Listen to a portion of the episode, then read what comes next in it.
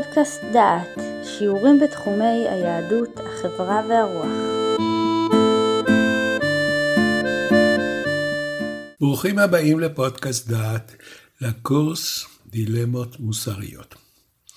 אנחנו בפגישה החמישית, והנושא שלנו היום, האם אפשר לפתור דילמה ששני הצדדים שבה שווים באמצעות גורל?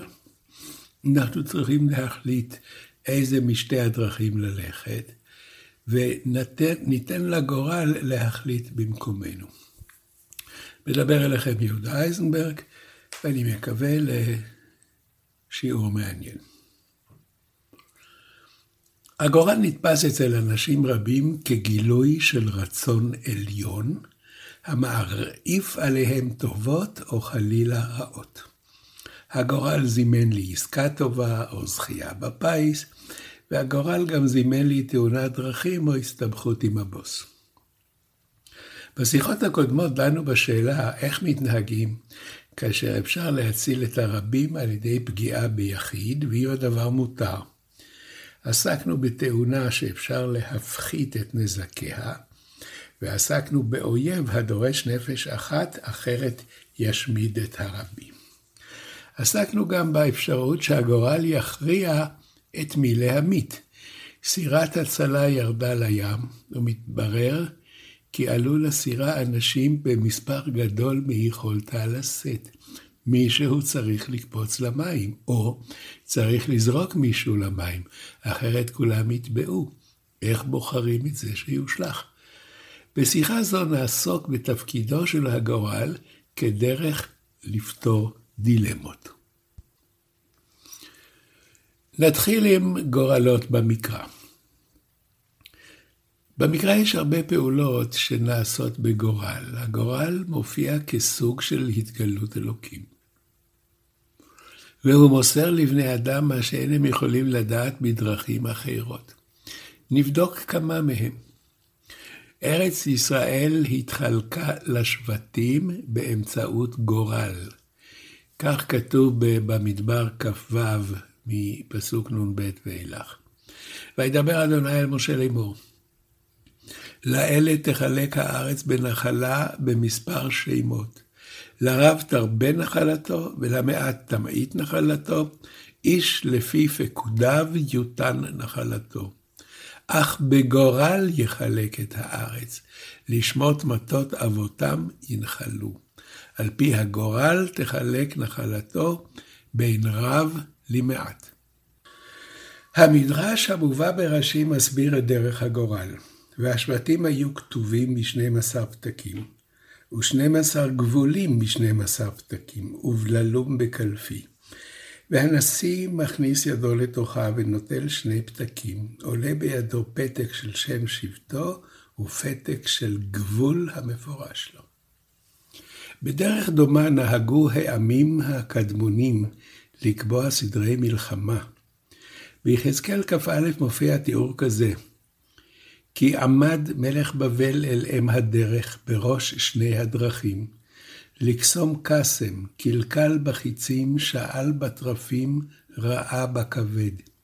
בימינו היה הקסם ירושלים, לסום קרים, זה מכונות מלחמה, לפתוח פה ברצח, להקים קול בתרועה, לסום קרים על שערים, לשפוך סוללה, לבנות דייק. מלך בבל עומד בפרשת דרכים ועליו להחליט לאן לפנות. הוא קלקל בחיצים, שאל בטרפים, ראה בכבד. וההמשך, בימינו היה הקסם ירושלים. זאת אומרת שהוא הפיל גורל, והגורל שעלה בימינו היה לעלות על ירושלים. בעמים נפוץ היה גורל החיצים. היוונים והרומיים קראו לניחוש החיצים בולו מונטרה. והקדישו את הגורל לאלילם מרקור, שהיה כוכב הנבואה. קלקול החיצים היה בדרך פשוטה. כתבו על כל חץ שם עיר, בללו את החיצים בקלפי והוציאו חץ אחד. השם שעלה בגורל הוא העיר שאליה שלחו האלוהים לחובשה. תארו לעצמכם לפני יציאה לקרב עושים גורל על איזה עיר ילחמו ובאיזה דרך ילכו. אבל ככה זה היה. ואיך לא נשכח את ידידינו מחג הפורים, המן בן עמדתה. כי המן בן עמדתה האגגי צורר כל היהודים, חשב על היהודים לאבדם, והפיל פור הוא הגורל להומם ולאבדם. ועכשיו אני אביא דוגמאות של גורל בפסיקה, פסיקת בתי דין, וזה דבר מעניין. הרב עובדיה יוסף הכריע בשאלה כזאת. באחת הערים בארץ עמדו לבחור את רב העיר על ידי גוף בוחר, נציגי ציבור, ומנה 36 אנשים. היו שני תלמידי חכמים מועמדים למשרת הרב ונחלקו הקולות. כל אחד קיבל 18 קולות. ועל כך החליט הגוף הבוחר על דעת עצמו להטיל גורל. זכה אחד משני החכמים בגורל, והשני מערער ואומר שאין לסמוך על הגורל, ועליהם להתאסף שנית ולבחור רב העיר. והיה האיש אשר יבחר השם הוא הקדוש. וכאן משחק עם פסוק בפרשת קורח. וכמה מחברי הגוף הבוחר תומכים בדבריו, ועמדתי ואתבונן אם צדק התלמיד חכם המערער בזה אם לא. והרב עובדיה יוסף מכריע שהצדק עם המערער. ציון אילוז הוא סגן בכיר בפרקליטות המדינה, והוא מציע פתרון לכל הנושא של גורל. הוא אומר כך, הוא מבדיל בין קושי טכני לבין קושי לפסוק דין בגלל מורכבות הנושא. קושי טכני הוא קושי כאשר שני מועמדים הגישו הצעות למכרז והצעות זהות לחלוטין. כאן צריך לחתור. והדרך הנוחה היא גורל. בהפלת גורל הסיכויים של שני הצדדים שווים. עכשיו אנחנו עוברים לסיפור מעניין שהתרחש במאה ה-17. האירוע נמסר לנו על ידי רבי יאיר בחרח שהיה רב העיר וכתב את הספר חוות יאיר, ושם הוא מספר את הסיפור. והנה הסיפור. טעות בהגרלה שנעשתה בסעודת פורים. 12 אנשים עשו גורל בדרך זו. כתבו 12 פתקים עם שמות כל האנשים, כל אדם על פתק אחד. קיפלו את הפתקים והכניסו את הפתקים לתוך כוס של חרס. כמו כן כתבו עוד 12 פתקים, שעל אחד מהם היה כתוב מזל טוב, ועל 11 האחרים לא כתוב כלום. והכניסו את הפתקים לכוס זהב. ילד הוציא פתק אחד מהשמות שבכוס של חרס, וילד אחר פתק אחר מהכוס של זהב. מי שעולה שמו בכוס האחד, דהיינו מכוס החרס הוציאו שם, ובכוס השני עולה מזל טוב, זוכה בכוס הזהב. אלא שבפתק השני שהעלו מכוס הזהב כבר עלה מזל טוב. והיה פלא בעיניהם איך כל כך מהר עלה הפתק מזל טוב. ופתחו את הפתקים של הכוס של פתקי המזל טוב, דהיינו כוס הזהב, והתברר שבטעות הניחו רק 10 פתקים חלקים בכוס הזהב, ועל 2 פתקים כתבו מזל טוב, ולכן כל כך מהר עלה הפתק מזל טוב.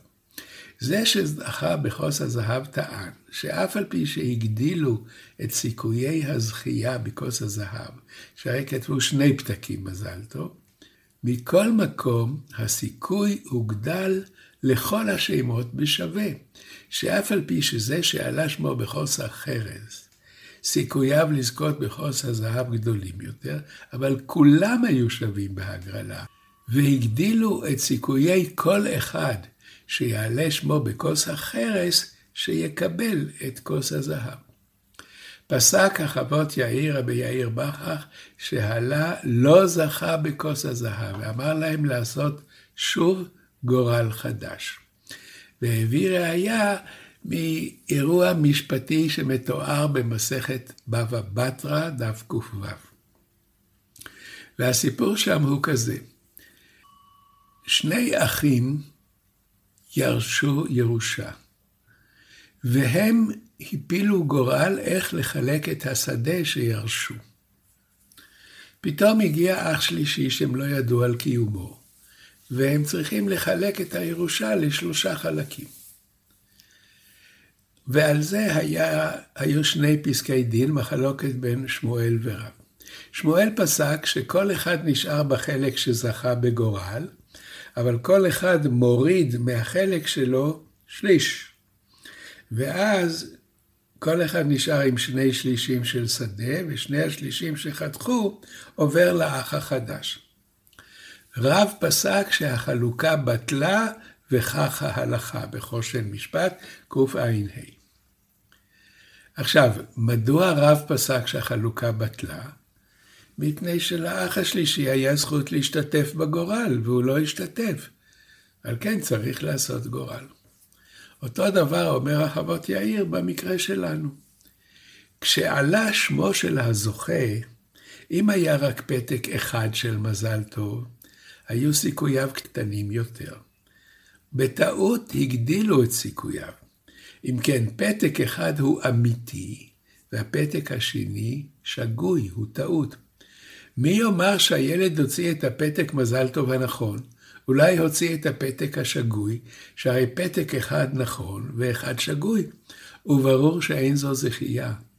כשם שאחים שחלקו בטעות, זכות השלישי לבקש הגרלה, גם כאן.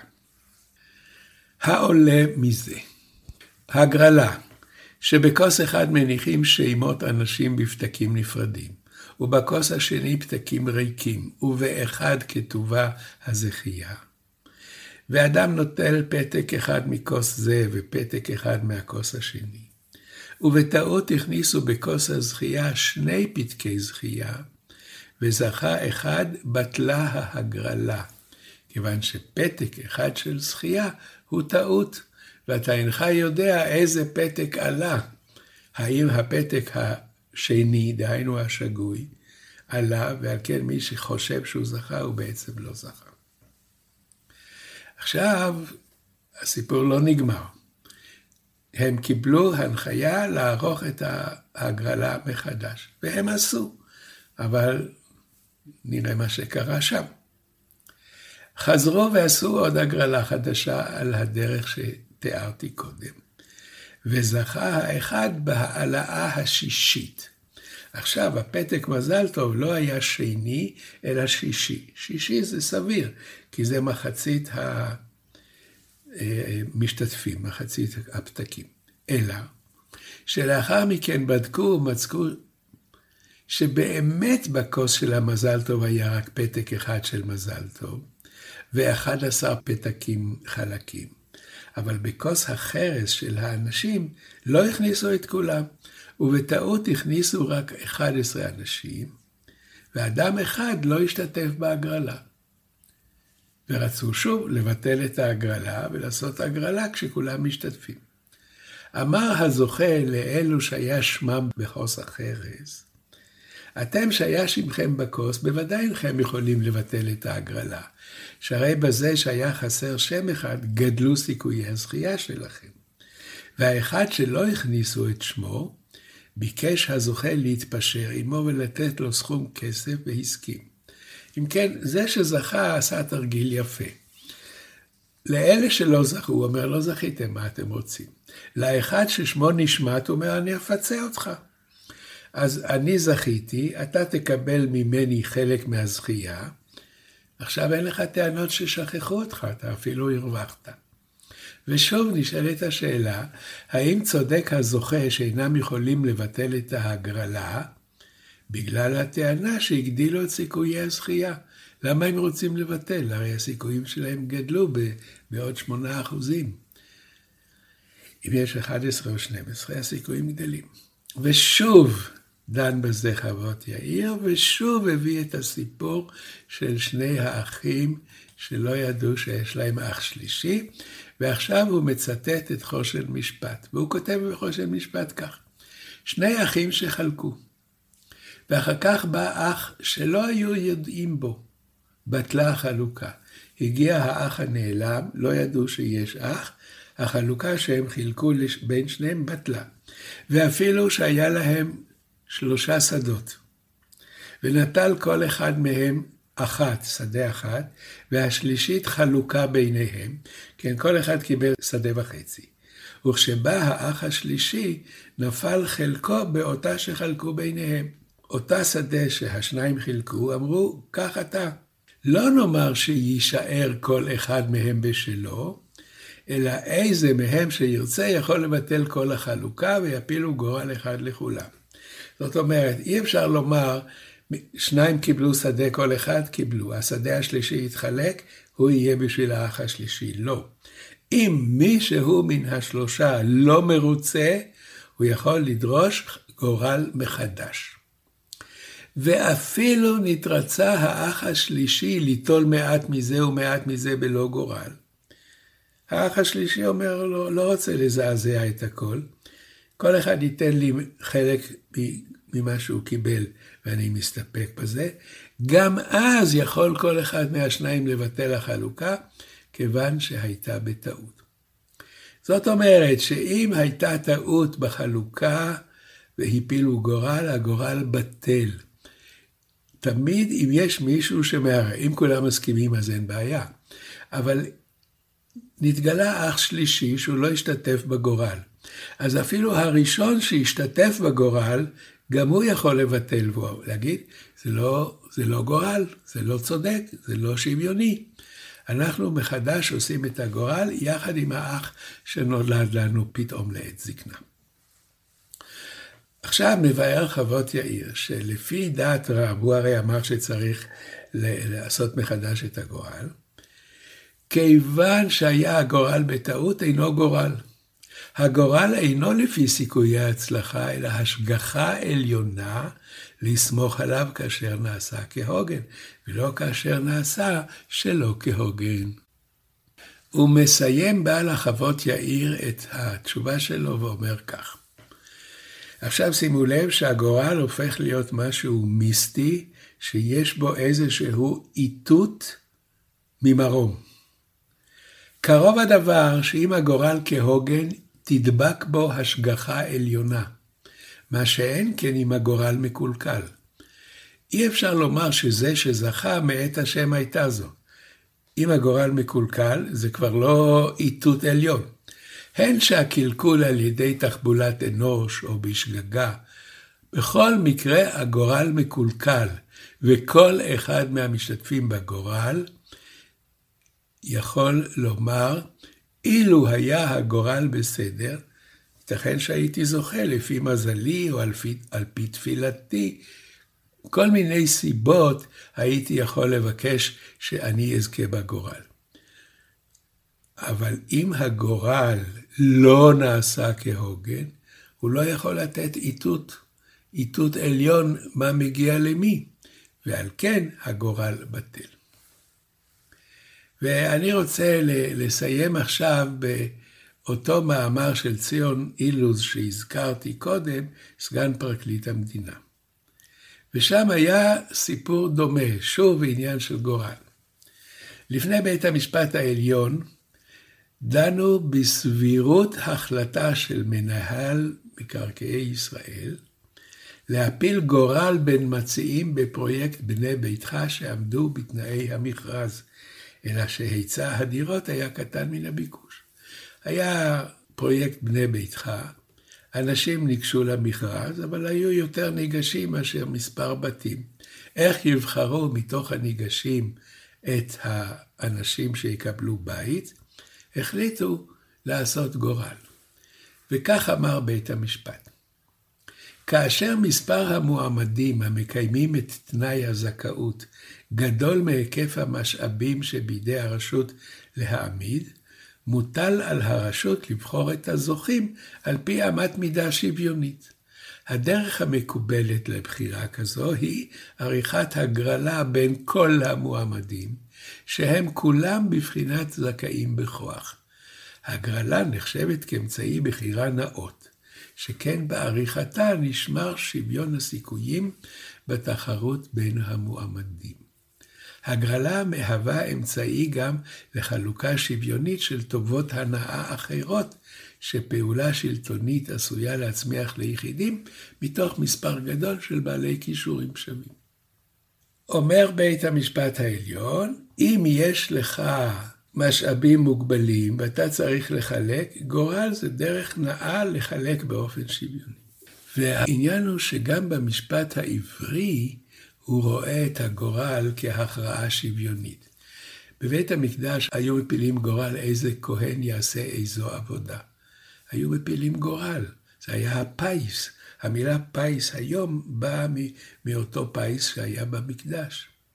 אם צריך לומר קדיש, היו ימים שקדיש היה נאמר על ידי אדם אחד בלבד. השיטה שכולם אומרים יחד קדיש היא דבר שהוא חדש למדי ומאוחר למדי. כאשר היו הרבה אבלים, מספר הקדישים קבוע, היו עושים גורל מי יאמר קדיש מבין האבלים. אותו דבר כשהיה צריך לקבוע מי יעלה לתורה, ויש עליות מיוחדות, מפתיר, כשמחלקים מנות בין בני הבית, אפילו להכרעה בשאלה מי מחולים יזכה בטיפול רפואי, כשאין זכות קדימה לאחד מהם. עכשיו, שימו לב, בכל המקרים שתיארתי עכשיו, ההכרעה היא טכנית. כל המועמדים שווים וצריך לבחור רק אחד. במקרה כזה, הגורל הוא כלי טוב, כי הוא נותן סיכוי שווה לכל המשתתפים בו.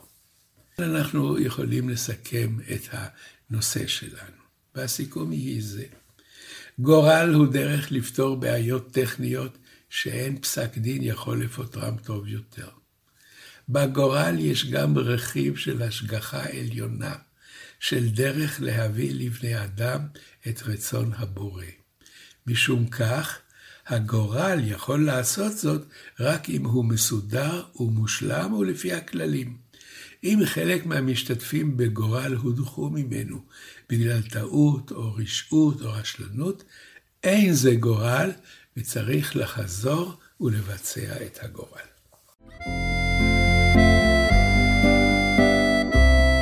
שמעתם שיעור מתוך הקורס דילמות מוסריות מאת פרופסור יהודה איזנברג.